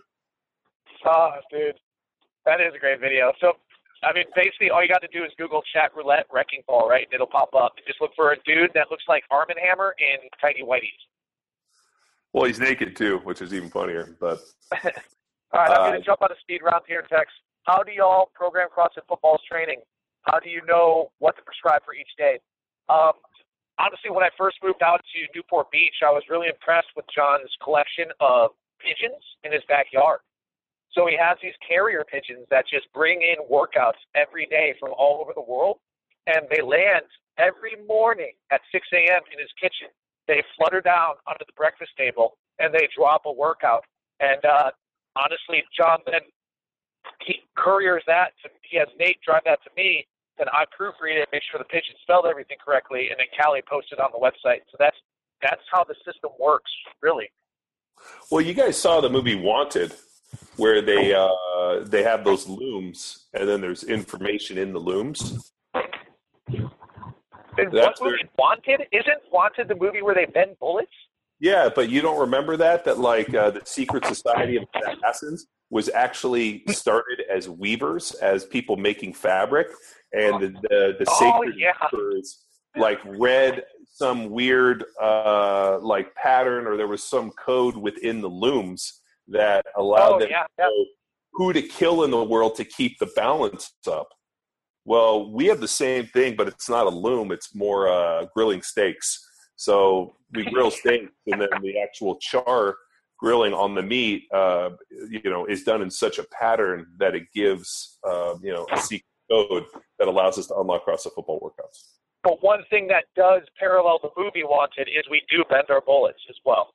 So that's a real thing. Well, yeah. I mean, you know, I mean, it's pretty amazing. Something that'll fly in a straight line that fast you can alter the trajectory with uh, actually quick flip of the wrist. And uh, odd, oddly enough, though, uh, I don't know how many of you guys listening have ever ever tried to bend the bullet, um, but I oh, am not, uh, you know, one of those, you know, Angelina Jolie, you know, rare uh, weaving loom people because I tried probably about a hundred rounds to bend the bullet and I couldn't get it to bend. So I also tried to do a drive-by shooting with a fully automatic weapon, and I couldn't hit anything either. So I'm always amazed why that's a good idea too. Let's let's go ahead and just add a little more context to that, John. Like that you weren't drive-by shooting a human. Oh no, no. What we were doing was we were at the range, and uh, when I was doing some training with some with some guy with, with some people that do some stuff, and we actually were like, I wonder if you could hit anything. And we were we were driving by uh, targets in a car uh, with full auto dumps and could not hit any of the targets. So I'm just any That's, guys out there. I believe that. gang related, uh, terrible idea. Just don't do it because you'll never hit anything. Um, you know, and that's why like you always see these dudes like go by spray bullets and like four blocks away, like kids are like falling. Like I'm like, yeah, they never hit anybody. So I think uh, once again, uh, you know, we Hollywood has lied to us. Well, you know, like I don't know, man. There there seems to be a lot of shit that's perpetuated that uh, you know, whether it be in the media, be in movies, or whatever it is, that gives uh, fucking dipshits ideas that this is the way things should be done and uh, all, and it just ends poorly because the people that are propagating it and putting it out know even less.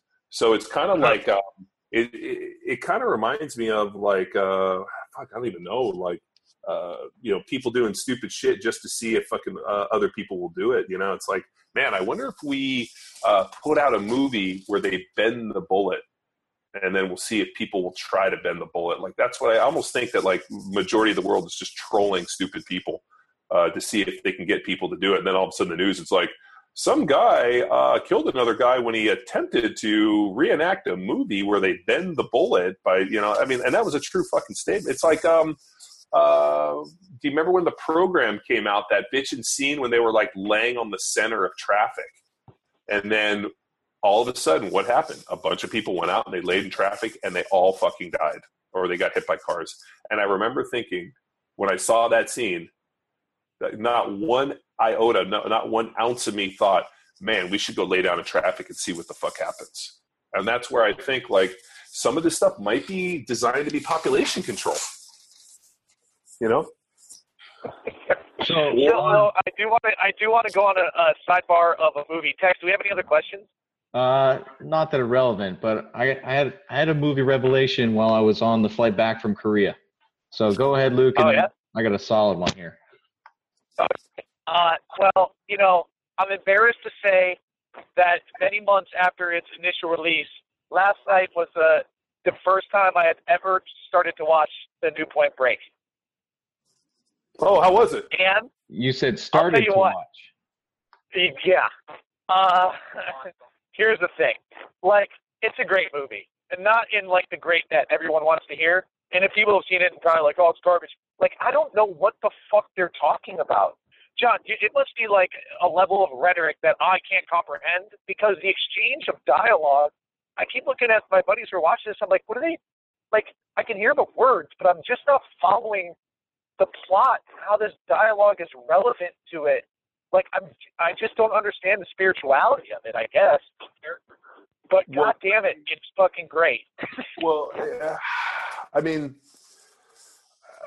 I think you know you've lived in California long enough to where the kind of the mystical Zephyr kind of dude. Like, I just don't know if you've had enough interaction with that guy.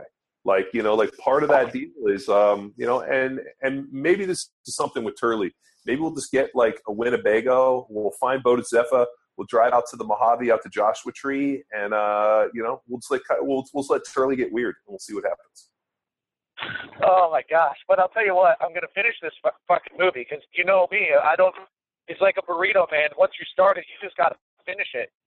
And uh, uh, like on, on on a scale of like one to ten, with um, 10 being Willy Wonka and the Chocolate Factory, and one being uh, AI, which I single I I personally nominated for the worst movie ever fucking made is AI. Uh, I don't know if you guys ever saw AI. I hope you haven't. It's the worst. So I'm just wondering, like, where between Willy Wonka and Chocolate Factory and AI does this sound? And here's the thing. I like. Here's what I really think. Uh, I'm going to give you two scores. Okay. I'm going to give you a four, and I'm going to give you an eight. Now, let me talk about the four. The four is the fact that they tried to remake Point Break, and the characters share the same fucking uh, like they share the same names as characters I'm familiar with from the original with Swayze and, and well, Keanu, you got right. And, you got Bodhi. Here's the thing: it's like the Power Rangers. They're always wearing the same fucking colored like wingsuit. Then there's like if the guy's wearing a blue wingsuit, then next thing you know he's wearing blue fucking uh, snowboarding shit. His snowboard's blue. Then his fucking surfboard is blue. It's like what the fuck? And then you know if they would have just made this movie, here's the thing: if they would have called this movie fucking The Breaking Point, and they didn't rename these people after characters from the original Point Break, I think I would give it an eight because I would have no grounds to compare it to, and I'd be like, wow, cool. This movie's retarded and stupid, and uh, I love every minute of it, like the Fast and Furious. So be up there in that seven, eight area. You know, that's I guess there's my soapbox moment for the day. But uh, I still recommend everybody watch it. Oh, I'm in. I mean, uh, I'll, I'll, tell you, after watching The Revenant, uh, I don't know if I've ever seen a movie as intense as that movie. Uh, that's the movie Leonardo DiCaprio won the Oscar for, right? Yeah, I mean that that movie is the proper intense, like uh, everything uh, that Point Break isn't. I I have not seen a movie that fucking intense. Uh, I really can't. Uh, there was a movie um, with Kevin Costner that was called No Way Out, or I, I, think it was yeah No Way Out, where he was like a uh, like like a Navy officer, and he was getting interrogated by these uh, you know what you know the government or whatever people about being a spy, and he's like no no no, and then like the very end, it's like such an intense deal. He like starts speaking Russian, and you're like, oh my god, he was a fucking spy. Like that movie to me was fucking intense, and I remember like seeing it and just being like, oh my god, you know, uh, like the the Revenant was, and and dude, I uh, I really would like to have seen it in the movie theater, but unfortunately, I see cool things like Zootopia now, and um and uh, Kung Fu Panda. Uh, but man, uh, the fucking intensity level. I mean, dude, yeah, it was pretty epic. I, uh, I, I definitely would chalk that up as one of the cooler movies I've seen in a long time. So I opted not to watch that on a plane, so I could ex- at least experience it at home theater. Uh, but I'll tell you what movie I did watch was Any Given Sunday. And with and it's been years, but then one of the characters, one of the offensive linemen, I was surprised to see the actor from the program that played Lattimer. Yeah. So here's the revelation: is Lattimer made it pro? So all those steroids fucking paid off. He was in the big leagues. Well, um, starting defense seat at the table. Oh, okay, dude. I'll, let me tell you my program story. So I'm a rookie in the NFL, and that movie comes out, and uh, I'm in Philadelphia, and my mom and dad are out there visiting with my girlfriend, and uh, we all decide to go see the movie because my mom's like, "Oh my god, we got to go see this movie," and and so uh, you know, just mind you, there's really no social media at this time. There's no like, like, like we didn't really know about the like. We just saw like, you know, oh, any given Sunday, you know, uh, you know, the real, you know, NFL shit. So I'm a new NFL player. My parents want to go see it, so we go and see it. That movie is fun. Like we're watching it, and I'm like, the whole time, as every scene, my mom and dad and my girlfriend are looking at me, being like, "Is this the way it is in the NFL?" And I'm like, "Uh, I, I fucking hope so." Uh, like I'm, I'm literally secretly hoping that there's cheerleaders at practice and fucking parties where dudes are getting their cars cut in half. Um, and I'm like, instantly. And then as we're leaving, my girlfriend is fucking pissed at me. And I'm like, why? You know, like, can't figure out why she's mad at me. And she's like, mad because she thinks that, like, this is the NFL and I haven't told her that that's what it's like. And I'm like, uh, what? I was like, no, it isn't fucking like that. Like, all the, like, it's fucking nothing. So that movie uh, was pretty awkward when it came out. But, um, you know, I mean, pretty cool in the same right. I mean, shit. It's a pretty good movie. So oddly enough, though, I did never get to go to one of those parties. I never saw a car actually get cut in half. And um, but uh, the one thing you will write, you are uh, right about Lattimer, but uh, I'll take it a step further and say that look at Captain America. You want to talk about like the biggest pro steroid movie in the world? Look at him. He's a skinny weed, doesn't get any chicks, nothing.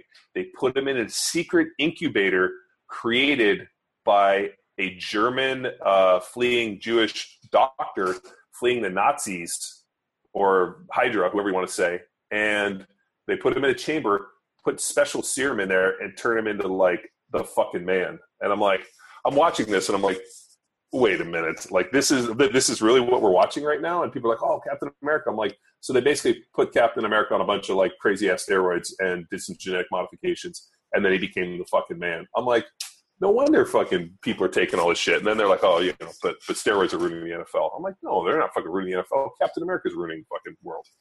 So I thought Captain America was all natty, bro. Well, you saw him go into the incubator. Like, oh, and then like, like the chick, like, and, and my, my favorite is he's, he's all like skinny dweeby, and then he comes out and like the hot chick's like, like all like you know panties got wet, and, like they're like wants to touch his chest, and I'm like, you got to be fucking kidding me. Every kid out there, every every young Nate Austin, 165 pounds, saw that shit and thought to themselves, I'm I going. I got to get jacked. no, I need to go get some protein. Some some I need I, I need to go get some fucking whey protein. And then when they got Are you to the- are you telling me that the supplement lobbyists are behind the production of Captain America? No, I'm just telling you the way. So all they thought to themselves is, "Oh my god, I got to go get some supplements." And then you know what? They convinced their mom or whoever to buy them the supplements. They took the supplements. It didn't work, and all it did is it gave them gas. So now they stink and they fart up a storm. And then they went to the Uh, gym and they like saw the big jack dude, and they were like, or like the big muscle dudes at the gym, and they were like, "Hey, bro, what kind of supplements you take, bro?" And the guy's like, "Supplements? What the fuck are you talking about?" And the guy's like, "Well, what kind of protein you taking?" And the dude just kind of laughs him off. So the kid's butthurt. He goes home and he fucking gets on the internet and gets in some weird form and finds out that you know, sup, you know that it's not supplements, it's it's something else. And uh, next thing you know, fucking you know, next thing you know, you got an Instagram account and you're posting up shirtless selfies of yourself talking about you're about to fucking go get your swole on at the gym, and that you're a warrior going to slay the weights. what, and real warriors, real warriors bang weights on Friday nights while other people are out having fun. Well, it's because uh, you got to train harder than me, bro. You know, while Yeah. you're at the club, All I'm right, up at let- the gym let- working on my fitness. Let's not regale our listeners with any more of our like pet peeves about Instagram and the perpetual false images of vanity that people succumb to. Um, Uh, Uh, I saw. anything I- else? I heard a great comment the other day that being famous on Instagram was like being rich in Monopoly. uh, touche. yeah, feels good. Both. Um, I don't have anything. I'm still going to see Captain Mo- America: Civil War. That looks. Like Oh, so am I, obviously. All right. Well, Oh. were we sitting at Uh, like an hour and a half here? May fifth. Yeah, come out May solid 5th. show. I'm I excited. like these shows. Yeah. Well, hopefully everyone else is. Well, now what do you want to do? I guess. I guess we'll just talk to each other next week. Uh, so yeah, I'm out next week. I got the uh, CSCCA conference. Oh, that's right. Whoa. Yeah. Whoa. Oh. So I, I get to play the game, uh, strength coach or diabetic. It'll be a great time. Well, but here's the Strength thing: coach or diabetic. if if all these strength coaches and trainers and doctors know so much about nutrition, then why are they in such poor physical shape? They make a choice, John, not to follow their own advice. I just think, dude, I, I, I'm, I'm, I'm coming to this fucking realization that, I mean, it, I'm not coming to it. I've been at it. That like this, it, it's almost like the minute you find yourself on the side of the majority, you need to take a look and think, fuck, something's wrong. Because, uh, you know, if, if it was as easy as just, uh, you know, calorie balance, you know, like it, it's got to be something more. It's got to, I mean, and that's why, uh, you know, going and getting blood work done with like Dr. Tom and looking for risk factors and being like, you know, we got to do something to, you know, improve your sensitivity or this. I mean, just, just some, you know, or, or even looking at some micronutrient uh, deals. Like, why isn't your body working as efficiently as it can? So, I don't know. I mean, but John, like, you can John when's the last time? When's the last time you talked to Tom? uh, on the phone or via text. Either or. Uh, like ten minutes ago. Oh yeah. So did he tell? Because I had a phone call with him yesterday, trying to get him like uh, we're we're going to try to do a little collaboration deal with him. But he was telling me about how he's he's revolutionized the cartilage game. He's like he uh, he's ex- so excited to talk to you about this thing. So you got to do you have a new experiment to jump in with him. Yeah, he um uh we texted yesterday on uh the uh, you know there was some really interesting information that came out that or not that, that came out but like one of the things is um in the NFL uh they prescribe and they inject guys with a drug called Toradol which is like a, a liquid anti-inflammatory deal. And I mean it's pretty amazing. You get a Toradol shot and instantly all the swelling in your body just fucking miraculously goes away. And you're like, damn, I'm ready to go out and kill somebody. Um, but the problem is, is that some of the side effects of Toradol, uh, you know, have to do with like cardiac arrhythmias, uh, you know, swelling in the heart and a bunch of weird shit. And so, um, you know, now they're, you know, finding NFL players that are having you know heart issues, like a you know guy like Reggie White, you know goes to sleep and dies in his sleep. You know Norman Hand. I mean, all these guys are you know having some you know whether it be inflammation within the lining of the heart and dystrophy of the aorta, and they're just basically just going to sleep, not waking up. And so there, you know, we were talking a little bit about you know why this could be happening. Could it be happening from sleep apnea? All these different things, and you know maybe one of the contributing factors would be. Uh, um, you know something like a Toradol, which is you know kind of interesting in a lot of ways. But um, so just pretty fascinating stuff. So I've, I've been putting together. I'm, I'm, going out to a deal out in Vegas to go speak to the Gridiron Greats about uh, you know what things are uh, you know being offered in terms of you know standard practice of care within medicine that might not be beneficial to to, to players coming up? And you know is there some genetic testing or some stuff that we can do to figure out if people are more susceptible to certain things? And then based on that there needs to be an intelligent protocol put in place. Like if you would do some genetic testing and um, you know find out that you have a propensity towards opiate addiction it might not be a good idea to prescribe a guy fucking 200 uh, you know vicodin or Lortabs or whatever you know following an injury or if somebody has uh, you know uh, a greater propensity to perceived pain, then you know what? That's something that needs to be managed and understood. And I think the age old deal of just burying your head in the sand and you know fucking turning guys on with standard of care has really just failed. And um, so we're just looking to really good could do some cool stuff. And I think that the information today, like uh, you know, Luke on that interview the other day, they they asked me repeatedly, you know, would I let my son play football? And I really had a um, a long, long, long uh, kind of uh, uh, you know kind of talk with myself on like some soul searching yesterday about it, and uh, I realized I would let my son play football. Uh, would I let my son play in the NFL? Uh, that's a completely different. Oh, yeah. So I, I, think where people, you know, oh, football, and they kind of, you know, seamlessly kind of well, attack. let me ask you this. Let me ask you this, John. Why not the NFL? I mean, um, I, uh, with I guess, but couldn't you arm cash with the people and the information to give you real time feedback as to when, like, if they, he what did make it to the NFL, when like you have to pull the ripcord before it's too late. Yeah, I I, I think uh, all the greatest things I learned in life uh, about you know I learned from my mom and dad and playing football about teamwork, hard work, perseverance, just fucking go. Um, and, and and I learned all those uh, you know at a fairly decent age. Um, you know, and, and, while the NFL was a very rich experience, I don't believe uh, the NFL as an institution has any uh, value, uh, uh, or I mean, sorry, has any um, really care for the players. And I've always known that they didn't give a shit about us. But I, I would have a hard time, uh, you know, you know, and if you know, and if he's an adult and he wants to make that decision, I just have to, you know, try to mitigate it with, with the best information I can. But if he asked me my opinion, I'd be like, you know, I wouldn't want you to work in a in a place in a you know for a, an organization or a company that really has no vested interest in your health or you as an individual. Um, you know, it's just a big meat grinder, and they throw you in, and you know when you can't do the job anymore, they just fucking hope you go away. And uh, um, I really just don't believe that you know the NFL has, has a you know very much care for the players and uh, you know that's been well documented. And the problem becomes that you know the fans really don't give a shit. Uh, the fans are fans of the team; they're not fans of players. Um, you know, I was reading some stuff today. You know, Conor McGregor. Like Conor McGregor has made the UFC millions of dollars. He is by far uh, their biggest draw. I mean, they had a pre-fight press conference when he was going. It was something like viewed by like you know 360,000 people online. Without him, it's like 20 thousand. Like the dude is the big draw. And you know what? He's like, I don't want to do this fucking media. You guys run me around this dog and pony show. I want to train and fucking hone my craft. And on top of it, I want to be paid commensurate with the amount of money that is fucking related to the work and the money I'm generating you. And what do they do? Fuck you, you're out. You know, and people are like, Kim, he, you know, you know, uh, it's part of the deal, it's part of the job. If you don't want to fucking do it, fuck you. And I'm like, fuck you, you fucking armchair piece of shit.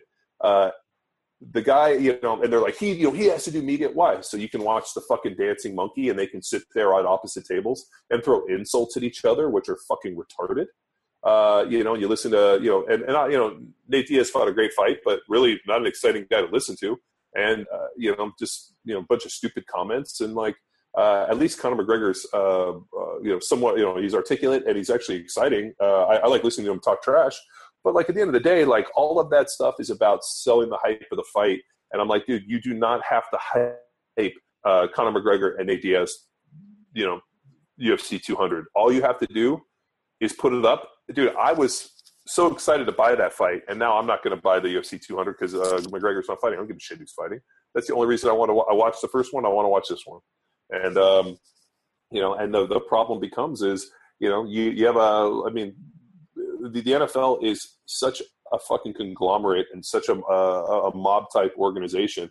I mean, you saw that bullshit they pulled with Tom Brady. That all of a sudden, you know, you have um, uh, our fucking great commissioner Roger Goodell, who's I, I don't know what's I mean, his his penis is probably uh, you know proportionally, you know, obviously proportionate to the size of his ego. Um, is the only thing I can fucking equate it to. But like, you know, they, they got to uphold fucking, t- really? You're to fucking suspend Tom Brady for four fucking games over this bullshit Deflategate? It's such a fucking scam. And really, like, do the people really think that that's why the fucking Patriots won? Like, like, let's not talk about, like, let's talk about shit that actually fucking matters.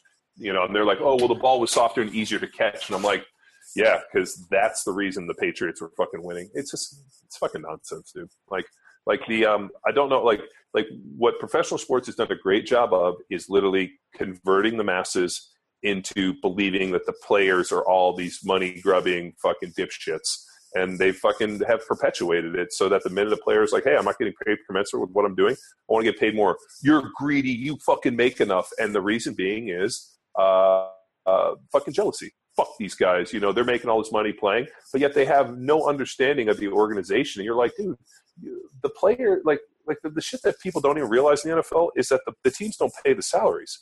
The deal pays the salaries. So the teams, the NFL goes in and negotiates, and the fucking TV deal pays our salaries. That's what goes into the fucking salary cap. The teams are making fucking hand over fist money, like on every way. And people are like, well, they, they should. It's their business. And I'm like, well, then why does that not apply to us as players? Like you say, well, yeah, the team should make every money and the team should do this, but the minute that me as a player uh, sign an unfair contract or fucking want to get paid commensurate, I'm a fucking greedy piece of shit.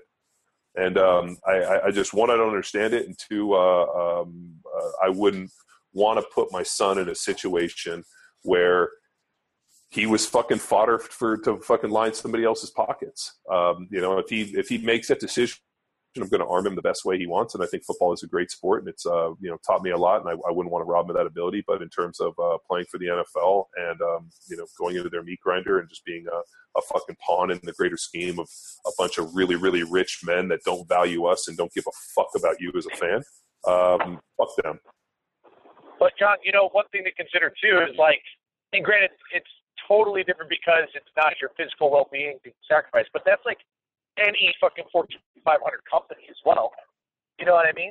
Oh, like, I, they don't give a fuck about their people. It's all about the shareholders, and the shareholders are similar to like the shareholders are essentially the fans of the teams, right? Yeah, I mean, and, and that's a, that's the problem is that uh, um, you know there is no humanity. Like, the difference I mean, is you're not putting your life on the line, like your your longevity, yeah. your well being. It's just like yeah, it's really well, just your time and your quality well, of life.